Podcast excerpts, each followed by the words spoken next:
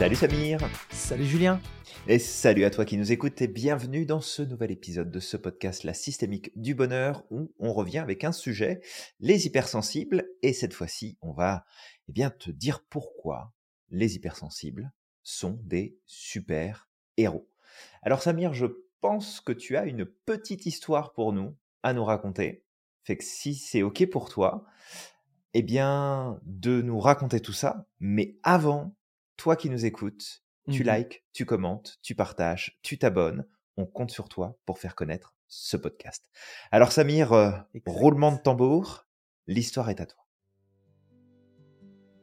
Il était une fois une jeune fille nommée Dahlia, qui était dotée d'une très grande sensibilité depuis sa naissance. Elle ressentait tout avec intensité. Les couleurs, les odeurs, les sons, les émotions. Cette hypersensibilité était accompagnée d'une hyperstimulation qui avait pour conséquence de la déconcentrer à l'école. Elle a été souvent envahie par ses émotions et elle se sentait différente des autres. On lui disait même souvent qu'elle prend les choses trop à cœur et qu'elle se prend trop la tête. Un jour, Dahlia est allée se promener dans la forêt et a rencontré un magicien. Le magicien a vu que Dahlia était triste et lui a demandé ce qui n'allait pas. Dahlia a expliqué qu'elle se sentait différente des autres et qu'elle avait du mal à gérer ses émotions. Le magicien a souri et il a dit à Dahlia Ma chère, tu es une personne hypersensible. Tu perçois le monde avec une profondeur que peu de gens peuvent comprendre. En fait, tu es comme une éponge. Tu absorbes tout ce qui se passe autour de toi, mais cela ne veut pas dire que tu es faible. Au contraire, ton hypersensibilité est une source, un don, une force, car elle te permet de ressentir les choses d'une façon unique et de comprendre les autres avec plus de profondeur. Surprise par les paroles du magicien, Dahlia ressentit un grand soulagement. Mon hypersensibilité Une force J'ai du mal à y croire, mais je te fais confiance. Suite à cela, le magicien a offert à Dahlia une pierre magique qui l'aiderait à gérer ses émotions et à tirer pleinement parti de son hypersensibilité. Au fil des années, Dahlia a appris à accepter son hypersensibilité et à l'utiliser pour aider les autres. Elle est devenue une artiste talentueuse, capable de capturer des émotions subtiles dans ses peintures. Elle a également travaillé comme thérapeute, aidant les autres à comprendre leurs propres émotions. Dahlia a rencontré d'autres personnes hypersensibles au fil du temps, et elle a réalisé qu'elle n'était pas seule. Un jour, Dahlia est retournée dans la forêt pour remercier le magicien de lui avoir offert la pierre magique. Le magicien lui a souri et lui dit Ma chère, la pierre magique n'était qu'un symbole de ton propre potentiel. Tu as utilisé ton hypersensibilité pour trouver ton chemin dans la vie, pour aider les autres et pour trouver la paix intérieure. Tu es une personne merveilleuse et je suis fier de toi. Dahlia a souri au magicien et a senti son cœur se remplir de gratitude et de fierté. Elle avait enfin compris que son hypersensibilité était une force et qu'elle pouvait l'utiliser pour faire la différence dans le monde. Super, merci Samir pour ce beau partage, cette belle histoire que tu nous as préparée. Ah, vraiment chouette. Donc j'espère que toi qui as écouté cette histoire, euh, tu as été inspiré et ça t'a plu euh, d'entendre tout ça. Alors peut-être faire un point sur cette question d'hypersensibilité et comprendre en Mhm. quoi effectivement être hypersensible fait de nous des super-héros quand on sait bien entendu l'utiliser. Le premier point, c'est peut-être aussi de mettre en avant que le principe de l'hypersensibilité, même s'il existe probablement depuis la nuit des temps, Mhm. est un terme qui, lui, a été popularisé par la psychologue et chercheuse américaine Helen Nancy Aaron, qui a entre autres écrit le livre Les personnes hypersensibles, donc de Highly Sensitive Person, en 1996.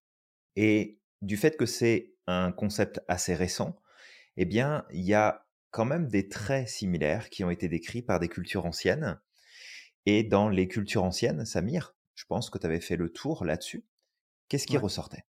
Ben, on avait le concept de Shinkei Shitsu en psychologie japonaise qui décrit des personnes qui sont hypersensibles aux stimuli environnementaux, émotionnels et sociaux. Et en fait, Mhm. Shinkei Shitsu, ah, j'essaie de bien le dire, Donc en fait, c'est la, c'est la combinaison du mot shin, qui signifie cœur ou esprit, Mmh kei, qui signifie humeur ou tempérament, et shitsu, qui signifie état ou condition. Et au-delà de la culture japonaise, la culture ancienne japonaise justement, on a aussi des philosophes grecs tels que Aristote qui ont euh, également décrit des individus qui étaient particulièrement sensibles et réactifs Mmh aux stimuli environnementaux à leur époque. Tout à fait. Et d'ailleurs, il y a des personnes qui disent que l'hypersensibilité n'existe pas. Ben moi, je vais donner deux types d'hypersensibles qui sont hyper connus au travers du monde. C'est Mmh l'aîné ou l'oreille absolue. C'est deux formes d'hypersensibilité. L'aîné, donc ces fait. personnes qui sont capables de, rien qu'avec l'odeur, dire quel arôme il peut y avoir dans une boisson. Il y a les, les goûts aussi, il me semble qu'il y a des personnes aussi qui, qui ont cette capacité juste au travers du goût de détecter même les ingrédients. Ouais. Euh, et l'oreille absolue en musique, euh, c'est une forme d'hypersensibilité. Ouais, complètement. C'est des, des super exemples. Et effectivement, il y a aujourd'hui des personnes qui disent mais non, l'hypersensibilité, ça n'existe pas. Euh, c'est pas une condition. C'est pas ceci, c'est pas cela. Ouais, ils sont jaloux, absolument.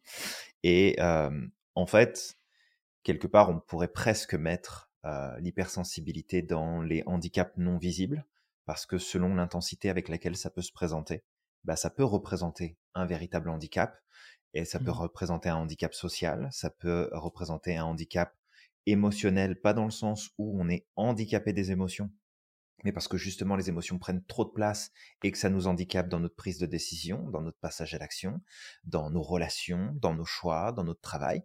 Donc ça peut jouer à plein de niveaux. Et souvent, ce qui est le plus difficile, en fait, avec une notion de handicap, peu importe sa forme, c'est de réussir à se projeter dans cette condition-là quand on n'est pas concerné par la situation.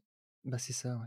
Et il y a toujours ce gap, en fait, entre la personne qui va fonctionner, on va dire, dans la norme, entre guillemets, même si ça n'existe pas la norme, Mm.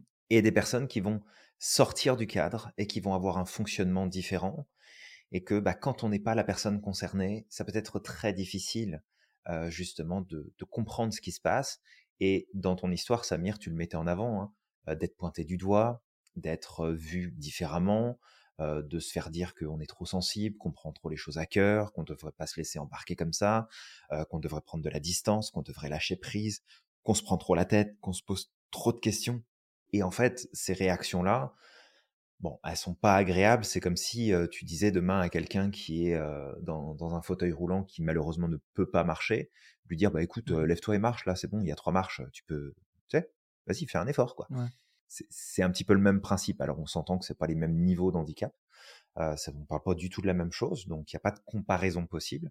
Mais c'est vraiment cette euh, cette représentation de dire à un hypersensible que l'hypersensibilité n'existe pas, puis que ça représente rien du tout, et puis que c'est juste dans ta tête, bah c'est tout, sauf à exprimer du respect en fait vis-à-vis de la personne.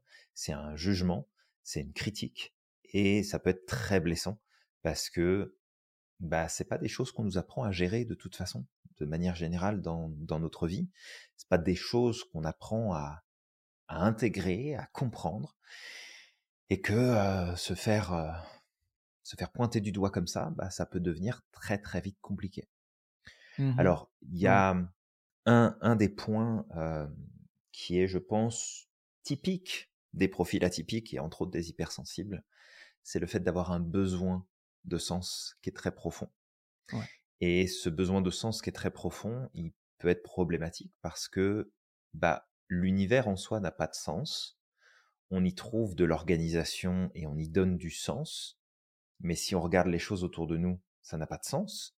Euh, pourquoi, pourquoi venir au monde si c'est pour mourir un jour? Pourquoi euh, avoir du temps de libre si c'est pour l'utiliser juste pour travailler? Pourquoi avoir ceci si c'est pour ça? Donc il y a, y a plein d'incohérences, il y a plein de manques de sens en fait dans euh, le monde dans lequel on vit et dans notre condition humaine. Et ce manque de sens peut être une source de souffrance très importante. Mais c'est aussi une des clés puissantes pour justement reprendre son pouvoir et s'épanouir pleinement en tant qu'hypersensible. Totalement, totalement. Alors moi, moi j'aimerais revenir sur la notion de handicap pour que ce soit bien compris. On ne dit pas Mhm. qu'une personne hypersensible est handicapée. On dit juste qu'effectivement, les travers de l'hypersensibilité peuvent devenir un handicap au quotidien. Parce que, ben, par exemple, si je dois donner un exemple de choses que j'ai pu vivre, c'est le cette incompréhension en fait. C'est tu es dans un environnement qui potentiellement peut être toxique, où il se passe des choses honnêtement qui peuvent te sembler horribles en tant qu'hypersensible parce que Mmh on se sent très affecté par ce qui se passe autour de nous et tu vois qu'en fait d'autres personnes ne réagissent pas à ça. Tu sais, ils, voient qu'il y a des injustices, ils voient qu'il y, y, a de la souffrance, ils voient peut-être même des personnes pleurer et souffrir, mais c'est comme oh, OK, tu vois, c'est ça les atteint mais pas plus que ça. Alors qu'en tant qu'hypersensible, c'est comme si ça prenait toute la place. C'est limite même parfois en tant qu'hypersensible, en fait, on peut on peut vivre la situation à la place de l'autre. Tellement on se met à, la place de l'autre et on peut même limite, tu sais, c'est comme, mais en fait, toi ça t'atteint pas, mais moi ça m'atteint encore plus que toi, tu vois. Et, ça, ça peut être un véritable handicap dans le sens où si tu ne connais pas ton hypersensibilité, tu te retrouves face à des personnes qui te jugent en te disant mais c'est bon, respire, euh, enfin euh, lâche prise, tu vois?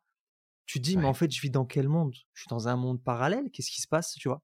Et, et, le truc c'est que plutôt que de se dire que en fait, et ça c'est vraiment quand on connaît pas l'hypersensibilité que ça peut être un handicap, c'est que plutôt que de se dire en fait c'est pas moi qui est pas normal, c'est juste que moi je ressens les choses avec intensité, que moi ça me touche, tu vois, de voir cette chose là et que les autres sont juste différents en fait. le fait de le connaître, ça permet de prendre le recul nécessaire en fait, et de plus dire en fait c'est de ma faute, c'est moi qui est pas normal, c'est moi qui est bizarre, c'est juste mmh je suis comme ça et les autres sont différents. Ouais, tout à fait. C'est juste voilà, c'est c'est pas dans le sens où on est handicapé en tant qu'hypersensible, c'est juste qu'effectivement les travers de l'hypersensibilité peuvent nous amener un handicap parce que ça peut être difficile à vivre au quotidien. Mais on va revenir après. Les travers, c'est qu'en fait, l'hypersensibilité, c'est comme une pièce. Il y a un pile et il y a un face. Exactement. Et tu, tu partageais effectivement par rapport à, ta, à ta situation, à ta condition, mais je me retrouve complètement dans ça. Et moi aussi, je le dis, c'est oui, ça peut être une forme de handicap, surtout si on ne sait pas le gérer, qu'on ne le comprend pas et qu'on ne sait pas comment est-ce que ça fonctionne. Et d'ailleurs, on aura une piste pour toi si ça t'intéresse d'en apprendre plus sur ce sujet-là. On t'en parlera tout à l'heure. Mais c'est vraiment de comprendre que une fois qu'on a intégré comment est-ce que ça fonctionne, quelles sont les caractéristiques qui ressortent le plus et qu'est-ce qu'on peut faire, comment est-ce qu'on peut agir justement sur bah, ces super capacités finalement. Parce que hyper, super, c'est comme c'est des équivalents là. Peut-être que le hyper est plus important que le super, probablement. Hein, Il y a le ultra peut-être, je sais pas. De, aussi, ultra aussi. mais euh, mais voilà, c'est comme des. On va faire comme les Pokémon. Il va y avoir des niveaux d'évolution. T'as super sensible, hyper sensible, ultra sensible. Fait que fait que c'est ça. De toute façon, le spectre de, de la typicité de l'hypersensibilité est assez vaste. Mais c'est ça, c'est de comprendre que c'est une condition spécifique qu'on ne nous apprend pas à grandir avec cette condition-là, qu'on ne nous guide pas justement à, à la comprendre et à l'utiliser de la bonne façon. Mais une fois qu'on a entre les mains la compréhension de notre système et comment est-ce qu'on peut agir pour faire bouger les choses, ben là, ça transforme littéralement l'expérience, ça transforme mmh. les choses. Fait que peut-être ici, on va commencer, si c'est OK avec toi, Samir, peut-être par le mmh côté négatif euh, qui ressort souvent justement de l'hypersensibilité. Puis après, on va vraiment se concentrer sur les forces, sur les talents, sur les capacités, en fait, qu'on peut déployer grâce à ça. Est-ce que c'est OK pour toi? Totalement. Parfait. Donc, dans les faiblesses et les points qui sont difficiles euh, au niveau de l'hypersensibilité. La première chose, c'est une vulnérabilité émotionnelle accrue. En fait, les hypersensibles, sont plus susceptibles de ressentir des émotions négatives, telles que de l'anxiété, de la tristesse ou du stress, et elles peuvent être plus facilement déclenchées par des événements stressants ou traumatisants. Mmh Alors ici, sur le côté vulnérabilité émotionnelle, j'aimerais peut-être qu'on mette un, un point en avant, c'est qu'être hypersensible ne veut pas dire qu'on est plus faible que les autres. Exact. C'est simplement que notre système va être tellement plus alerte. Et en fait, vivre de l'hypersensibilité, c'est comme avoir de l'hypervigilance au niveau des sens, au niveau des émotions, au niveau des ressentis, qui est comme en activité tout le temps. Fait que ce qui pourrait être peut-être un peu contrariant pour une autre personne, va occuper notre espace émotionnel et mental de façon beaucoup plus importante et surtout beaucoup plus durable. par exemple, dans la formation qui a été développée là sur comprendre et gérer l'hypersensibilité, on en parle sur ce point justement où qu'est-ce qui se passe dans le cerveau qui fait que l'information semble prendre plus de place et s'éterniser dans le temps, alors que chez d'autres personnes, bah, non seulement ça va pas prendre toute cette place, puis en plus ça va être rapidement traité et mis de côté. Fait mmh. quand on parle de vulnérabilité émotionnelle, c'est pas oh moi pauvre petite chose, je suis vulnérable aux émotions. Non, c'est mmh. juste qu'on a une sensibilité beaucoup plus approfondie, une hypervigilance émotionnelle qui fait qu'on va avoir des réactions automatiquement qui vont être plus intenses. On va avoir plus de réactivité face à notre environnement. L'état d'anxiété est un état naturel pour le cerveau, mais chez les hypersensibles, et pas que, cet état-là a tendance à prendre beaucoup de place. Si jamais on ne sait pas gérer justement ce qui se passe dans notre système, ça peut rapidement se, se poser. Et on disait il y a quelques instants la tristesse. Combien de fois il m'est arrivé de me sentir triste intérieurement, mmh. sans raison, sans raison particulière. Juste cet état de tristesse qui envahit pour X raisons et qui n'ont pas rapport. Et du coup, tu te retrouves avec ces émotions-là. Tu dis, mais pourquoi je vis ça en fait? Ça n'a pas de sens, puis tout va bien, puis j'ai pas de problème. Puis... Et, non, il y a ce truc-là qui, qui persiste, qui est présent. Et ça a été, ça, a été vraiment compliqué. enfant, cette, cette émotion-là, et puis l'anxiété de toute façon de manière générale, mais cette émotion-là de tristesse, elle occupait un espace, mais c'était c'était de la folie, vraiment. Ouais.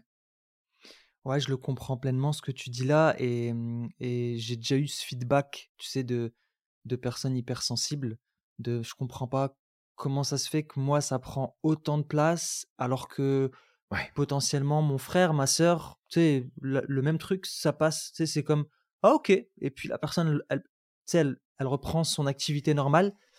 Et, et, puis ces personnes disent bah moi alors que moi non je, je peux pas c'est comme si pendant une semaine limite je peux je peux pas passer à autre chose tu vois? Et ça justement ça va amener le deuxième point c'est la fatigue et l'épuisement. C'est quelque chose qui, vient très souvent. Ils peuvent être facilement submergés par les stimuli externes, ce qui peut mmh entraîner une fatigue émotionnelle et physique. Alors cette vulnérabilité émotionnelle amène de la fatigue et de l'épuisement, mais également le fait d'être très connecté à ce qui se passe alors, comme on disait, l'hypersensibilité peut être différente. Ça peut être une hypersensibilité visuelle, ça peut être auditif, ça peut être olfactif, ça peut être kinesthésique, ça peut être, il y en a plusieurs. Et par exemple, je vais parler de l'hypersensibilité visuelle, parce que j'ai une hypersensibilité visuelle pour que tu puisses, en quelque sorte, voir à peu près ce que ça fait. Bah, en fait, je perçois tout ce qui se passe.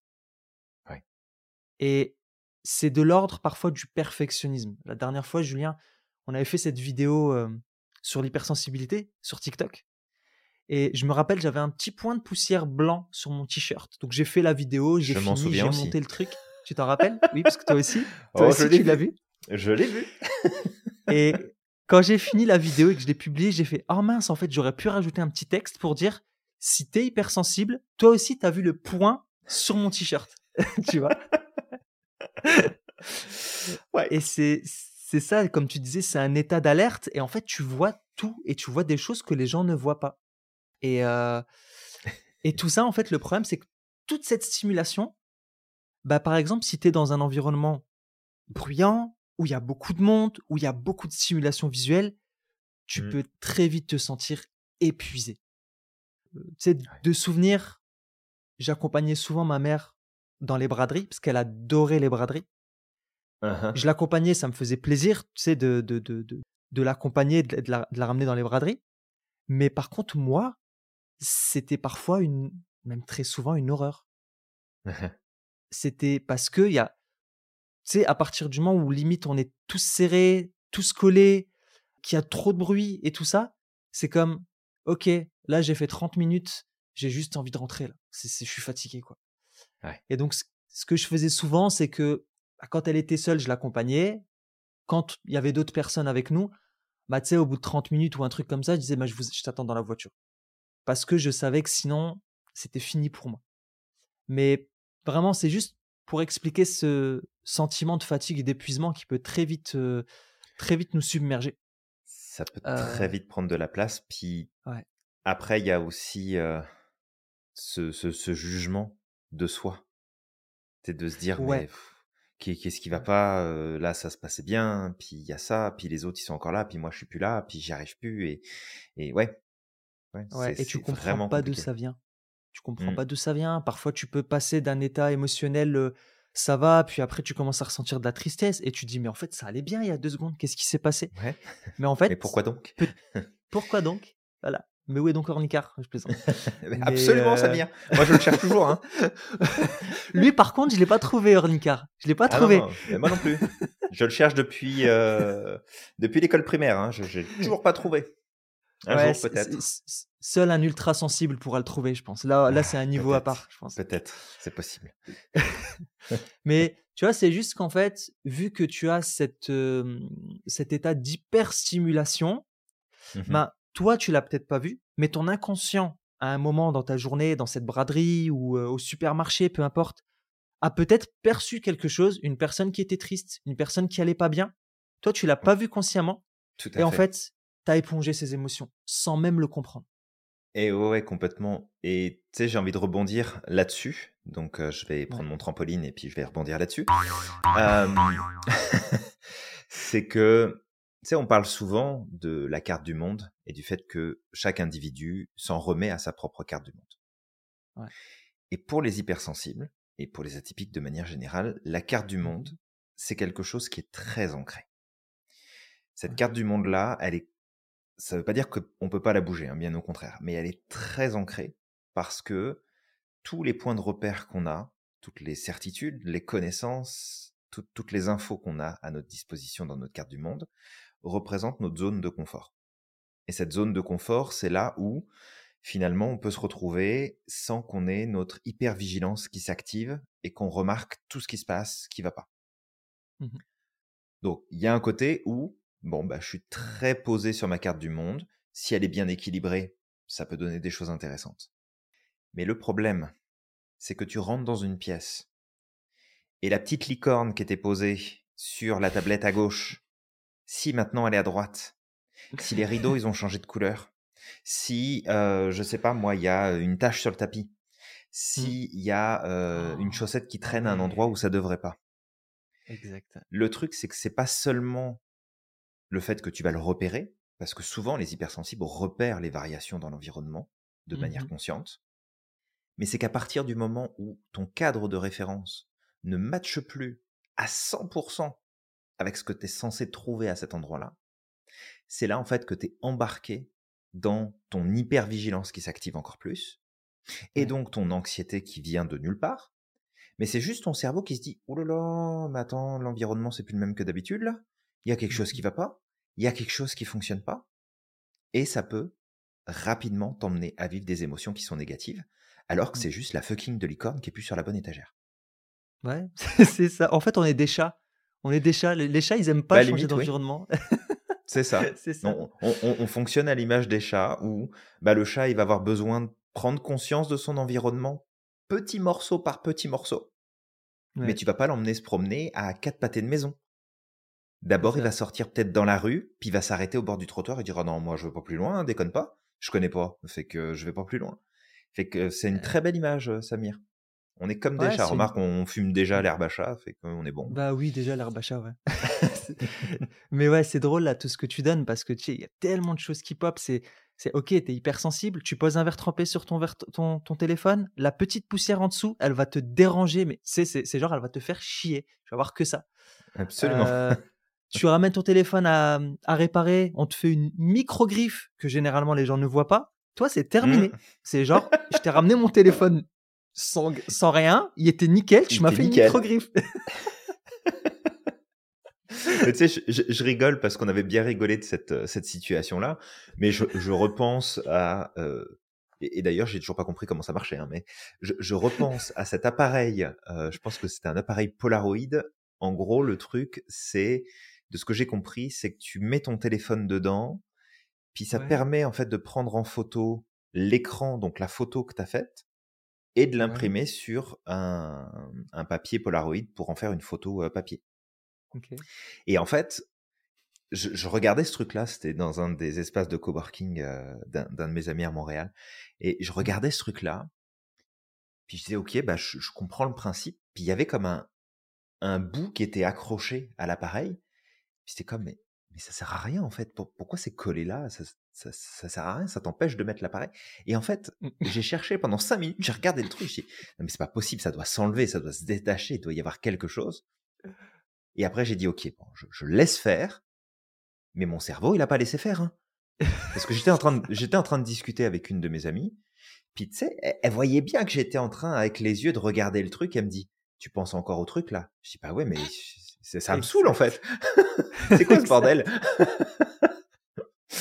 Mais bon, c'est voilà, c'est comme ça. ça fait partie de nous. C'est c'est à la fois, on reviendra dessus, mais ce, cette caractéristique est à la fois une force, parce qu'on perçoit des choses que les gens ne perçoivent pas, on voit le monde avec beaucoup mmh plus d'intensité et beaucoup plus de... Tu sais, c'est comme si... C'est une image, hein, d'accord? C'est comme si une personne, vous voyez le monde à 180 degrés et toi tu le voyais à 360. Oui, ça, peut, être une, ça peut être effectivement une image tout à fait... C'est surtout une image, c'est pas la vérité. Tout à fait pertinente. Mmh non, complètement. Fait qu'après, bah, il y a aussi la sensibilité accrue à la critique. Alors ça, ça c'est mmh. difficile. parce que, parce que bah, quand on est hypersensible, comme on est beaucoup affecté par ce qui se passe autour, on a tendance aussi à faire cette confusion avec l'expérience finalement émotionnelle qu'on est en train de vivre et notre réalité objective de qui nous sommes, l'image qu'on se fabrique de soi-même, et les critiques et les jugements négatifs des autres peuvent être vraiment peuvent pardon être une vraie source finalement de négatif, nous peser, jouer sur notre estime de nous-mêmes. Et j'ai presque même envie de faire le lien aussi avec toutes les situations de conflit. Oui. Où les conflits vont être très difficiles à vivre parce que si, si, on a une personne en face de nous qui nous fait une critique ou qui amène un jugement, mais que c'est constructif et qu'il n'y a pas d'émotionnel négatif, c'est-à-dire que la personne n'est pas en train de nous pointer du doigt puis nous dire ouais t'as fait ça ça va pas machin etc on peut recevoir la critique. Bah je pense Samir mmh. je sais pas ce que ce que dis de ton côté mais on peut vraiment recevoir la critique de façon positive. Ça, vient nous toucher quand même malgré tout mais il n'y a pas le facteur émotionnel qui qui va rentrer dans le process c'est plus le traitement de l'information qui peut être un peu plus compliqué mais quand il y a effectivement critique ou jugement et que dans l'environnement dans lequel on se trouve, où on reçoit ça, ou l'attitude de la personne qui est en face, on, en fait, on ressent ces émotions, ben là, là, ça devient vraiment ultra compliqué. Mmh. Et oui, tu peux avoir des réactions émotionnelles qui ressortent d'un seul coup, mais, mais c'est pas parce que tu es sensible dans le sens faible, c'est parce que ton système est tellement envahi par de l'information qu'il faut que ça sorte d'une manière ou d'une autre. Tu sais, moi, je me revois, tu sais, le Gugus qui a plus de 35 ans, là, qui est en train de se balader dans la rue, qui regarde des pigeons et puis qui se met à pleurer parce qu'il y a un truc qui vient de se passer qui, qui rentre pas dans son, dans sa carte du monde. Bah, le Gugus, c'est moi et ça fait pas de sens, effectivement, de se mettre à pleurer en plein milieu de la rue parce qu'il y a un pigeon qui se fait attaquer par un autre. Tu te mmh. dire, ok, bon, tu regardes ça avec du recul, tu te dis, bon, on va peut-être se détendre un petit peu. Mais mmh c'est simplement que tout ça, là, quand ça nous arrive, si ça te prend de plein fouet, que tu que tu le vois pas arriver, tu n'as pas possibilité de filtrer, mais des fois c'est tellement intense que bah, ça va juste sortir comme ça sort. Et que si jamais toi qui nous écoutes, quand tu reçois de la critique ou qu'il y a des jugements ou tu tends à les éviter, parce que souvent on tend à les éviter le plus possible,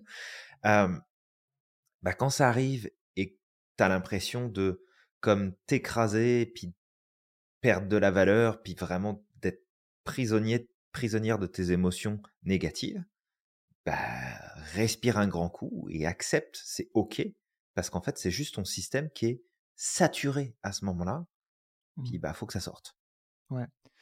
Ouais, c'est ça, c'est vrai. Et même, tu sais, si tu es quelqu'un qui, est, qui accepte la critique à la base et qui, fait, qui sait faire preuve d'humilité, effectivement, dans ce cas de figure-là, ça peut vraiment t'envahir. quoi.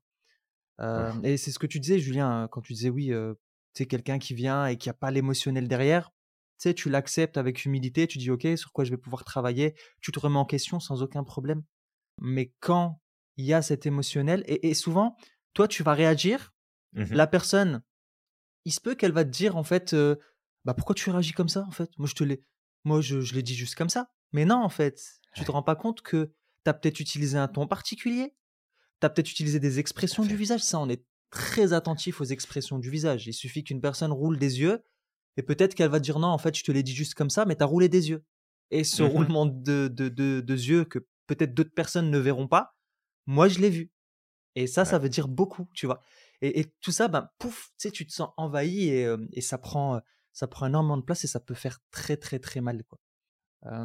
Mais c'est bien ce que tu dis là, de dissocier les choses. Vraiment. D'apprendre à prendre du recul. C'est, parfois, c'est difficile, ou des fois, j'ai besoin de respirer un coup. Alors, surtout, en plus, quand les critiques ne sont pas fondées. Là, par contre, c'est comme. Bah, quand tu les comprends pas, oui, c'est comme, en fait, d'où ça vient? Pourquoi? Bah, En quel honneur? Reproche-moi des choses qui font du sens. Il n'y a pas de problème, je vais prendre mes responsabilités, mais sur des trucs où ça fait pas de sens, c'est comme Allô, allume? Ça C'est exactement ça, tu vois. Toutes les critiques qui ont du sens, tu vas les prendre avec humilité, tu vas dire Ok, c'est intéressant, je vais voir comment, comment je peux faire pour transformer ça. Par contre, les critiques aussi qui n'ont pas de sens, parce que en tant qu'hypersensible, on l'a dit tout à l'heure, une aussi des, des, points faibles, le besoin de sens. Ah, S'il n'y a pas de sens, on va, on va chercher à le faire, ce sens-là, on va chercher à essayer de comprendre quelque chose qui n'a pas de sens. Et c'est comme après, tu sais, c'est comme un algorithme. Alors, je me rappelle quand je travaillais dans l'informatique, des fois, tu peux créer des boucles infinies. Tu crées la boucle infinie, c'est terminé. Tu sais, ta machine, elle va exploser parce que euh, il n'y a plus moyen d'arrêter le truc, tu vois. Ouais. ah ouais, complètement. Et puis, tu, tu l'évoquais tout à l'heure, mais ça, ça va épuiser et après l'épuisement va venir l'anxiété. Puis après, on, puis après, on s'en sort plus. Donc en général, la meilleure des stratégies, c'est va marcher, va courir, va faire du vélo, va te coucher. Fais quelque chose, mais de ne pas rester dans la boucle, parce que sinon, exact. Du coup, on va arriver au quatrième point, parce que c'est une conséquence aussi de tout ça, de tout ce qu'on a cité juste avant, la ben difficulté à prendre des décisions. Bah, parce que en tant qu'hypersensible, on peut être envahi par les émotions. Et les émotions, c'est pas l'ami des décisions, d'accord? Mmh, mmh. On peut être fatigué. La fatigue, c'est pas l'ami des prises de décision. Oh que non. Et le fait d'avoir cette capacité à voir les nuances, parce qu'on perçoit énormément de choses, ça, l'hypersensible, il a cette capacité. Il voit pas le monde en généralement, d'accord Parce qu'après, il y a des hypersensibles. Mais peut-être que toi qui nous écoutes, tu, ça résonne en toi, ce que je vais dire, mais on voit pas le monde en noir ou blanc. En fait, on a cette capacité de prendre un peu du recul et de voir ce qu'il y a entre le noir et le blanc. C'est ni oui ni non, ni un ni zéro. C'est comme, en fait, la vie, elle est beaucoup plus complexe que ça. Tu peux pas mettre les gens dans des cases. Tu peux pas dire. Non. Et je vais revenir dessus parce qu'après, il y a des gens qui vont dire, ouais, mais en disant que tu es hypersensible, tu te mets dans des cases et c'est pas l'objectif. C'est pour ça qu'on va revenir dessus après. Mmh mais en fait, c'est comme, tu es en train de décrire cette situation, mais en fait, cette situation-là, il y a des contextes. Il y, a, euh, il, y a, plein de choses derrière. Si tu les prends pas en compte, tu peux pas dire que c'est une vérité. Et le truc, c'est que justement, cette capacité à voir les nuances, parfois, on peut être envahi par toutes ces nuances, toutes ces informations. Et du coup, ben, à force de peser le pour et le contre, ben, punaise, ça peut tourner avant de prendre des décisions. Moi, je me rappelle euh, mmh une fois, tu sais, pour, euh, pour réserver un voyage, c'était en fin de, en fin de journée, j'étais épuisé. Ça m'a pris toute une journée à cette époque-là. bah après, j'ai appris à, j'ai appris au fur et à mesure du temps. Mais c'est comme ça m'a pris toute la journée pour décider de. Il faut absolument qu'on soit dans. Parce que c'était dans une ville ou une belle ville, mais il y avait des quartiers qui étaient pas sécures. C'était comme, tu vois, ok, faire attention de ne pas se retrouver dans un quartier où, tu sais, risque de se prendre une balle de faire attention d'être proche des lieux touristiques. Et en fait, après tout ça, c'est comme tu pèses le pour et le contre, tu pèses le pour et le contre. Ok, ça, ok, ça, ok, ça. Alors en plus, si tu as un filtre de recherche d'information, tu regardes tous les avis, tu vas peut-être voir deux, trois avis où cela, c'est les avis qu'il fallait pas voir. Et c'est, et c'est parfois les avis à prendre en compte. Et tu vas, tu vas leur donner beaucoup d'intérêt. Mais du coup, ouais, effectivement, quand on veut prendre des décisions, ça peut, ça peut nous paralyser. Ça, ça peut vite se compliquer. Et peut-être même que toi qui nous écoutes, si jamais tu es hypersensible ou que tu as des gens autour de toi qui sont hypersensibles, peut-être que parfois, bah, tu t'agaces toi-même ou tu es agacé par les autres quand mmh. justement les hypersensibles te disent oh bah je sais pas c'est comme tu veux je sais pas c'est comme tu veux je sais pas et ça ça peut être vraiment une, le, résultat en fait de cette difficulté à prendre des décisions parce que trop d'infos puis c'est comme bah, je suis perdu là tout de suite puis je suis inconfortable avec ça ça peut être la peur aussi d'amener du conflit parce que si l'autre n'est pas d'accord avec la décision j'ai pas envie de vivre du conflit parce que ça va vraiment être très désagréable, donc je l'évite. Il y a plein de facteurs hein, qui peuvent euh, rentrer en, compte. Et pour peut-être pas te mettre en panique, on va finir avec le dernier point négatif avant d'aller sur les, sur les forces, parce que là, là, on est en train de dire... Euh, on, est en train de on espère que toi qui es en train de nous écouter, bah, t'es pas hypersensible comme nous, parce que sinon, euh, oh là là, quoi, au secours, au secours. Ah, mais mais ça amènera de la compréhension de la part des personnes non hypersensibles qui comprennent vraiment que peut vivre un hypersensible. Complètement. Mmh. Fait que le dernier point négatif, même si après on peut passer beaucoup de temps à, faire le tour de tout ça, mais il y a l'isolement social. déjà, il y a le fait que un ou une hypersensible va naturellement se sentir différent des autres et en fonction de son environnement, bah la personne va plus ou moins s'effacer et prendre de la distance. Il y a un point qui est important, c'est que la majorité des hypersensibles ont un profil plutôt introverti plus qu'extraverti.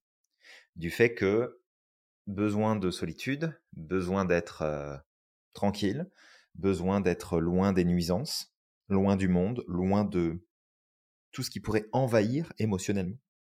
Et donc besoin de s'isoler. Mmh.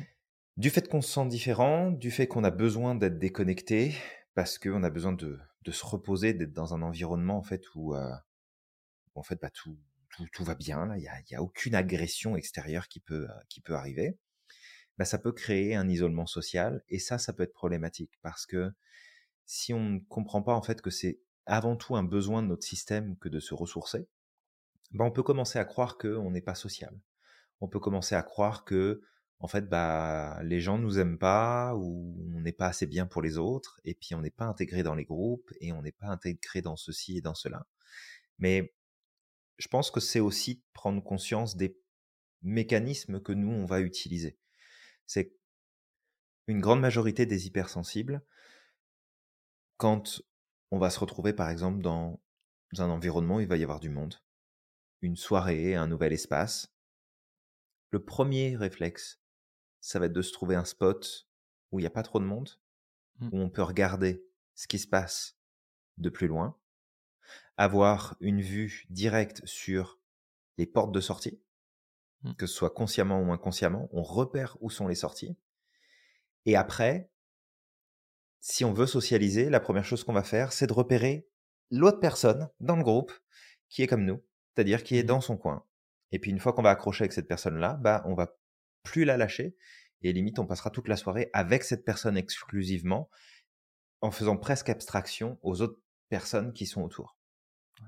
Ça, de l'extérieur, ça peut nous amener à une étiquette de on n'est pas social, on n'est pas, euh, on n'est pas amicaux, on, on, est froid, on est dans de la distance, alors que c'est pas du tout le cas. Et nous, de notre côté, ça peut nous donner vraiment ce sentiment de bah, on n'arrive pas à s'intégrer, puis les gens semblent pas nous aimer, puis on n'est peut-être pas invité, ou on n'est peut-être pas ceci et en fait c'est vraiment un ensemble des deux qu'il faut prendre conscience pour mieux le gérer. C'est vraiment important. Ouais, exactement. C'est un point important là que tu cites, tu cites là et comme tu dis, généralement on va, en fait, pour trouver notre sécurité, on va trouver des personnes comme nous, comme tu dis, des personnes qui vont être dans leur coin. Et puis, une fois qu'on a trouvé cette sécurité, cette bulle, bah c'est bon. Tu on peut, on peut rester, passer la soirée avec cette personne sans aucun problème. Ouais, et puis tu vois, j'ai un souvenir qui me revient. Alors, tu sais, j'y ai repensé en plus il n'y a pas très longtemps. Puis c'était ridicule, mais C'était vraiment pas volontaire de ma part. Je suis invité par des connaissances à aller prendre un, pique-nique bord du, canal, pas très loin de là où j'habitais avant à, Montréal. Mmh Et puis je m'installe. Les gens sont relativement sympas, mais c'est comme je me sens pas à ma place là. Je, je suis pas bien, c'est vraiment pas confortable. Puis je me dis ok, bah reste, ça va le faire, discute un petit peu. Puis en fait, plus ça allait, puis bah moins ça allait justement. Et j'étais vraiment pas bien. Et à un moment donné, c'est comme ça a pris le dessus parce que bah des fois ça peut encore arriver. Ça a pris le dessus cet inconfort-là. Puis j'ai été voir mmh, les, connaissances qui m'avaient invité, puis j'avais dit je suis pas, c'est pas la grande forme, fait que je vais vous laisser, puis je vais partir. Et puis, bah en fait je suis parti. Sauf que j'ai dit au revoir à personne. Ok. Mais personne, personne, personne. Et et en fait, je, je, je, me souviens avoir entendu un au revoir de loin, genre un mmh au revoir, tu sais, genre tu pourrais dire au revoir. Mmh. Et j'étais tellement inconfortable, j'étais vraiment pas bien à ce moment-là, que j'ai continué d'avancer comme si de rien n'était. Ouais. Genre comme si personne n'avait vu que j'étais parti, que je vais pas dire au revoir ou autre. Mmh. Et, et après coup, je me suis senti coupable de me dire, mais c'est complètement con, quoi. T'aurais pu juste dire au revoir, par respect, parce qu'en plus, c'est pas le genre de truc que je fais. Mais à ce moment-là, l'inconfort était tellement grand que la seule chose qui intéressait mon cerveau, là, tout de suite, c'était faut que je m'en aille. Faut que je m'en aille, faut que je parte, faut que je m'en aille, faut que je parte, faut que je m'en aille, faut que je parte. Et c'était une, une situation, finalement, qui ne m'était pas arrivée depuis très, très, très longtemps.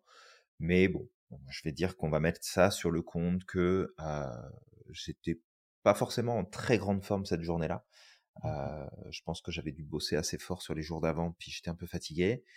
J'avais pas une envie pressante de dire bah j'y vais. J'avais dit ok bah ouais je vais venir, euh, je vais passer un petit peu de temps avec vous, ça va être sympa, ça va me ça va me sortir de, de ce que j'ai à faire. Mmh. Et puis en fait bah ça plus ça plus ça a fait que euh, ça a amené des comportements qui pourraient être perçus extérieurement comme asocial, puis c'était pas du tout l'intention. C'était vraiment pas l'intention. Ouais, je vois. En fait, on se met en pilote automatique dans ces moments-là où il y a trop, trop, trop, trop, trop de, choses qui se cumulent. Et, et, parfois, on peut même avoir l'air perdu. Honnêtement, parce que je sais que ça m'est déjà arrivé. Tu sais, mmh vraiment, tu, tu, additionnes des choses comme de l'émotionnel, un environnement toxique, de la fatigue, potentiellement de la critique des regards. Tu, tu, tu mets mmh tout ça, tu sais, tu, tu mets ça dans, un, dans une marmite et puis, tu sais, tu laisses comme ça et pouf, ça va exploser, tu vois. Et en fait, le moment, le truc, c'est qu'au moment où ça commence à exploser, t'atteins ton seuil, tu te mets en pilote automatique et tu sais plus ce que tu fais en fait. Honnêtement, c'est horrible. Et le problème, c'est qu'à l'extérieur, ouais, à l'extérieur, si on te comprend pas, ben en fait, on peut t'en rajouter parce qu'en fait, on se dit que c'est toi le problème. Tu sais que tu le fais consciemment, que tu fais ça pour, tu sais, pour faire chier le monde mais en fait, tu n'arrives même plus à prendre tes décisions. Tu sais plus rien, tu sais plus faire quoi. Ben non, à ce moment-là, c'était ça, ça, ça, marche juste plus là. Es en, Tu sais ça, tu passes en mode automatique et euh, comme il n'y a pas, il y, a rien vraiment que tu puisses faire à ce moment-là à part prendre du recul, puis ensuite revoir ce que tu as fait, puis d'envisager ce que tu peux changer pour les fois suivantes. Mais euh, c'est pas, c'est ça, c'est pas toujours évident. Alors toi qui nous écoutes, on va te rassurer tout de suite. Il y a plein d'aspects positifs et plein, de belles choses à être hypersensible. Donc on va attaquer les forces de l'hypersensibilité. Samir, je te laisse la première. Ouais, exact. La perception émotionnelle fine.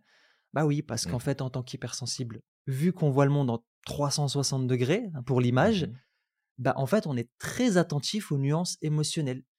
Et le fait de percevoir l'émotionnel facilement chez les autres, ben, ça peut nous aider à les comprendre à communiquer avec les autres de façon empathique et compatissante.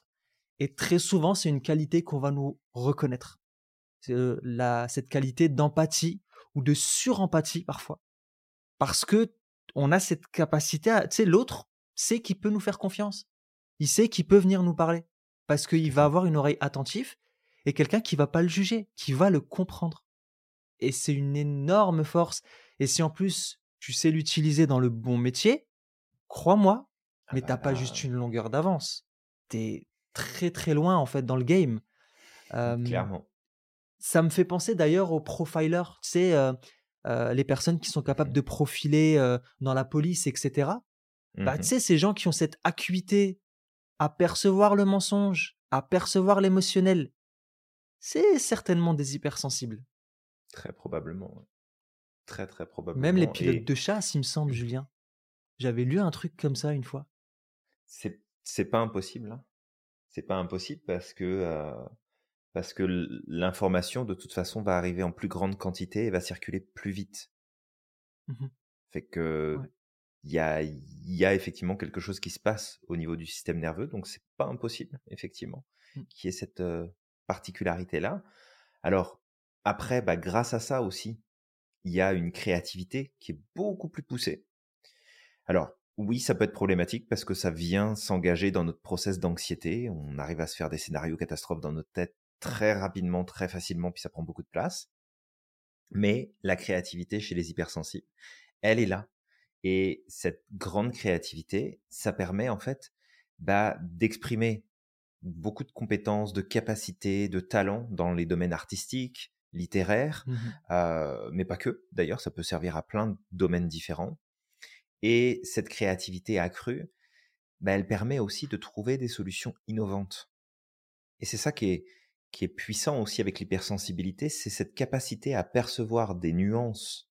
C'est comme si tu étais capable de percevoir plein de plein d'alternatives et plein de mondes différents en même temps, où ta créativité permet de connecter les éléments entre eux et de trouver des solutions innovantes, de trouver des stratégies, de trouver des idées auxquelles on n'aurait pas pensé initialement. Et ce qui peut être parfois difficile, c'est que pour nous, il peut y avoir des choses qui font énormément de sens, mais pour les autres, ça n'en fait pas du tout. Ouais. Parce qu'il n'y a pas cette capacité, cette arborescence souvent qui est présente avec les hypersensibles aussi, hein, pas que les, les atypiques de manière générale, mais aussi les hypersensibles.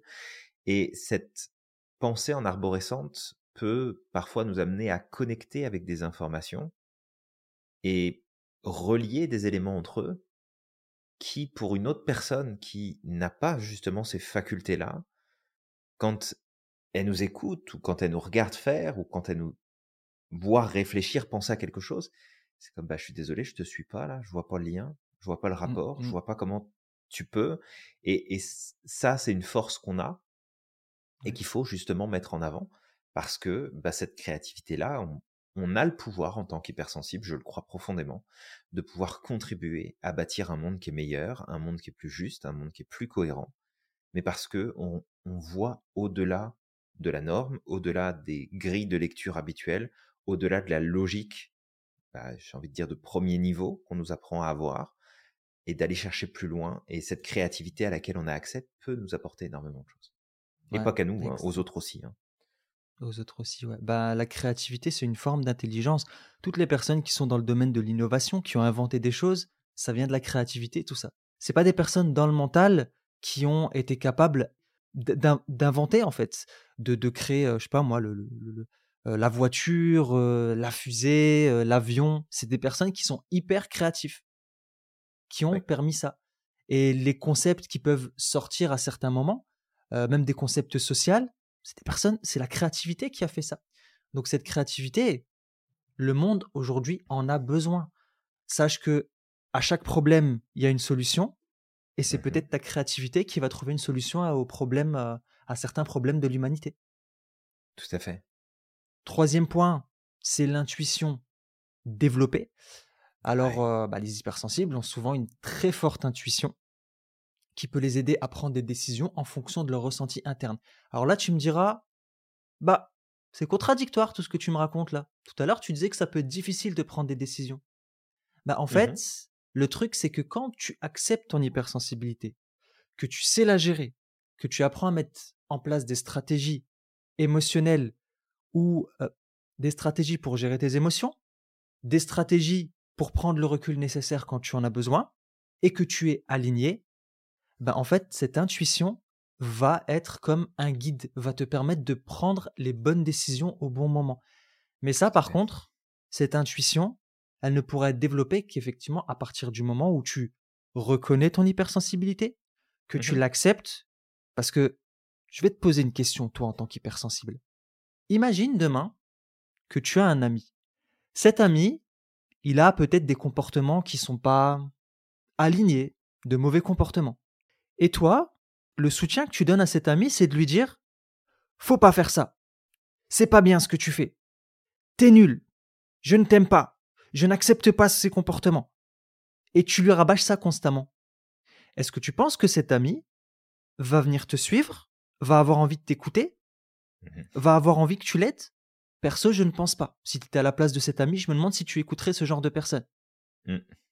Perso, moi, quelqu'un qui me martyrise comme ça, j'ai envie de dire, ben, laisse-moi tranquille, tu vois. Ben, en fait, ah ton hypersensibilité, c'est une partie de toi. Ça fait partie de toi, c'est une partie de ton identité. Et si tu la martyrises constamment en disant, j'aime pas mon hypersensibilité, je te déteste, je n'accepte pas ça, j'aurais préféré être autrement, ben en fait, ça va pas t'aider à avancer. Parce que, que tu l'acceptes ou pas, tu vas rester hypersensible. Tu vas l'être. Donc la meilleure stratégie, c'est d'apprendre à la connaître, l'accueillir, mmh en faire ton meilleur allié. Et à ce moment-là, tu vas voir que ça va donner des fruits extraordinaires et tu vas être capable de changer le monde. Complètement. Mmh. Bah, c'est toute une, euh, c'est toute une aventure de toute façon, et comme tu le dis, on, est hypersensible, on ne le mmh. devient pas. Ce qui peut éventuellement se passer, c'est de développer une forme d'hypervigilance sans être à la base hypersensible, mais souvent cette hypervigilance, elle va se développer durant l'enfance, parce qu'il y a eu une enfance qui a été compliquée une enfance où on a été battu, où on a subi des sévices, où on a été dans, un, environnement qui était dangereux, en fait, où notre survie était remise en cause très régulièrement. Et d'ailleurs, il y a une étude qui a démontré que les enfants qui avaient grandi dans un environnement hostile avaient une mmh. capacité de décodage de l'individu à l'âge adulte qui était beaucoup plus accrue, avec une capacité à repérer les micro-expressions sur le visage, les, les, modifications de comportement et dans l'attitude qui pouvaient en fait prévenir, ok, cette personne-là va se battre, cette personne-là elle va faire quelque chose, cette personne-là elle va faire ceci, à quelques secondes avant que ça se produise, parce qu'il y a une, une hyper-vigilance qui est tellement développée, mais ça s'est fait par adaptation à l'environnement. Quand tu es hypersensible, t'as pas eu nécessairement un environnement qui a été négatif, qui a été dangereux. Si jamais il l'a été, bah, ça a fait que contribuer à multiplier la chose. Mais ton hypersensibilité, elle est là, elle te donne des capacités à percevoir les choses. Et ça, c'est une force qu'on peut apprendre justement à utiliser. Si tu es hypersensible et que tu as un poste de, gestion d'équipe, de manager, de, ah de thérapie, de coaching, d'enseignement, de avec justement d'autres personnes, c'est une vraie force que tu peux utiliser justement dans cette direction-là. Ouais, exact. Le point suivant, c'était la profondeur de la pensée, qui est souvent présente chez les hypersensibles. Alors des fois, on va se perdre dans notre pensée, parce qu'on va réfléchir, puis réfléchir et encore réfléchir, et on va aller plus loin. Mmh. Donc euh, on, retrouve d'ailleurs souvent hein, chez les enfants hypersensibles une, euh, un imaginaire très développé et mmh. une tendance, de manière globale, à voir en fait ces enfants pas s'enfermer dans leur imaginaire, parce que c'est pas le cas, mais passer beaucoup de temps dans leur imaginaire. Mmh. Créer des univers, créer des personnages, interagir avec ces personnages-là à travers des objets de transition comme des Playmobil, des poupées, des voitures, des tout ce que tu veux, peu importe ce que tu choisis, mais d'avoir des justement des, des expériences en lien avec la pensée qui sont très très très poussées. Et derrière ça, bah, c'est souvent aussi d'avoir une capacité à ce qu'on appelle la métacognition, donc la capacité à penser à ce qu'on pense, à réfléchir à ce qu'on réfléchit, d'analyser en fait en, arrière-plan ce qui se passe dans notre tête. Et ça, souvent, euh, ça se développe plus tard chez les autres enfants, mais chez les hypersensibles, très souvent, c'est là, mais très très tôt, là, très jeune. C'est vraiment dans les premières années, là, vers les 4-5 ans, c'est pas rare que ça ressorte et que mmh. euh, tu te retrouves face à un enfant, une enfant qui te dit euh, oui alors Boba, moi en fait j'ai pensé à comment je réfléchissais là-dessus, puis ça me paraît bizarre. Mmh. Ok, t'es en train de philosopher, t'as 5 ans là. Bah oui. Oui, tu es en train de philosopher, tu as 5 ans, mais oui, parce que tu es hypersensible puis que c'est ton cerveau qui est foutu comme ça. Mais c'est une vraie force et ça peut aider grandement à plein de choses dans le quotidien parce que beaucoup de créativité, un, un regard critique plus juste sur les choses, moins de pensées extrêmes où rapidement ça va être ouais mais en fait c'est ça et puis après tu réfléchis attends pourquoi je dis ça? Est-ce que c'est vrai? Est-ce que c'est sûr? Ah ouais mais attends il y a ça aussi. Donc il y a beaucoup de nuances en fait qui viennent se mettre dans la pensée euh, au niveau de l'hypersensible et ça c'est une vraie force. Ça peut aider entre autres sur des métiers où il faut réfléchir trouver des solutions envisager d'aborder les sujets sous un angle différent de sortir justement des sentiers, des sentiers battus, de réfléchir différemment, de se mettre à la place de l'autre pour penser et réfléchir. Donc ça, c'est vraiment des forces euh, qui sont importantes et qui peuvent être mises à contribution. Ouais, grave. Franchement, c'est c'est une énorme force et, euh, et je, pense que déjà à ce niveau-là, tu commences à percevoir le potentiel que tu peux avoir en tant qu'hypersensible, que tu peux avoir lorsque tu vas te transformer. Mais déjà, connaître ton hypersensibilité, c'est le début. Honnêtement, c'est le début de ta transformation. Cinquième point, la connexion spirituelle. Bah oui. Namasté ma gueule. Euh, Absolument. Euh, bah en fait, les, personnes hypersensibles peuvent être plus enclins à développer une connexion spirituelle profonde avec le monde qui les entoure, ce qui peut les aider à trouver un sens plus profond dans leur vie. Et ça, c'est vrai.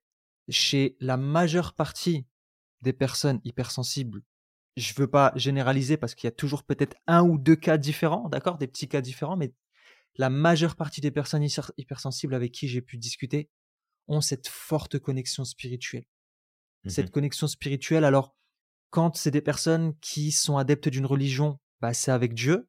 Quand c'est des personnes qui ne sont pas forcément adeptes avec la religion, avec une autre forme de spiritualité. Mmh Mais quoi qu'il arrive, cette spiritualité est comme, c'est euh, c'est au centre de la vie en fait. Et cette spiritualité est en lien également avec bah, leur intuition et leur perception. C'est-à-dire qu'ils vont être capables de percevoir des choses autour d'elles qui vont venir soutenir cette spiritualité. Et d'ailleurs, tu sais, je, me rappelle, j'avais discuté avec une personne qui faisait des, des massages et thérapeutiques et qui disait qu'en fait, elle avait cette capacité à percevoir juste au toucher, même parfois sans toucher, sans, juste en regardant, qu'est-ce qui n'allait mmh pas. Et en fait, ces perceptions-là, de voir des choses qui sont peut-être invisibles à l'œil nu, de peut-être voir la chaleur, tu sais, qui circule carrément parfois dans, le corps de, la, de, la personne, tu sais, ils perçoivent des choses, tu vois.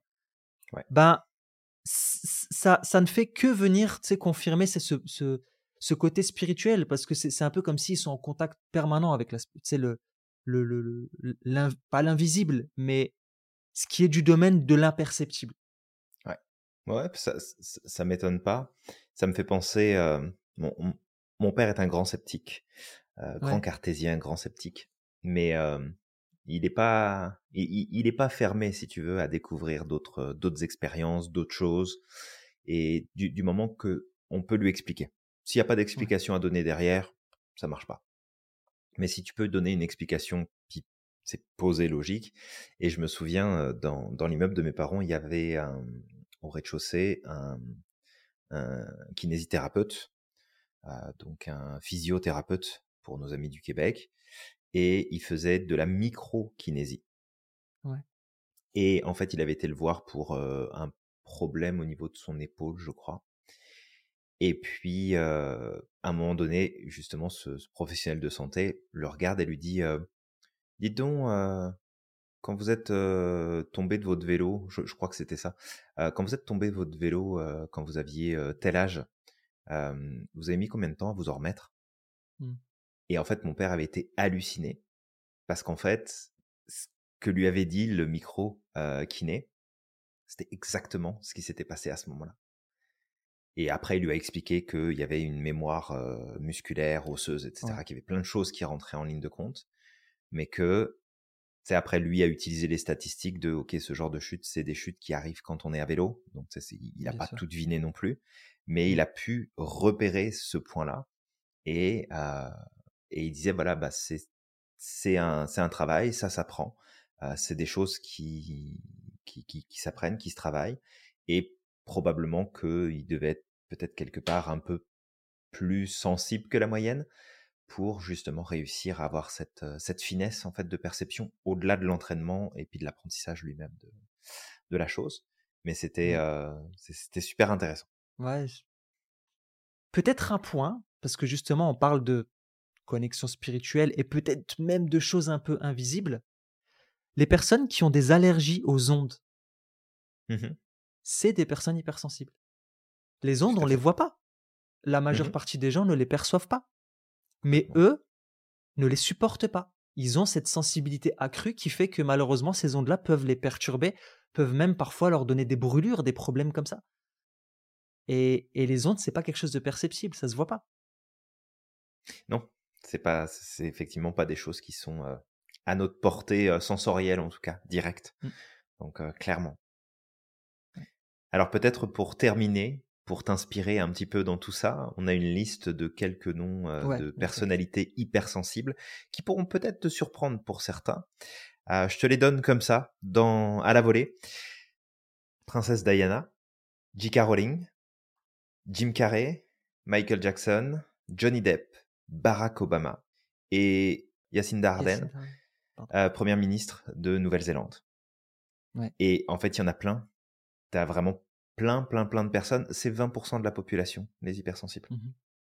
Fait que ça en fait du monde. Hein.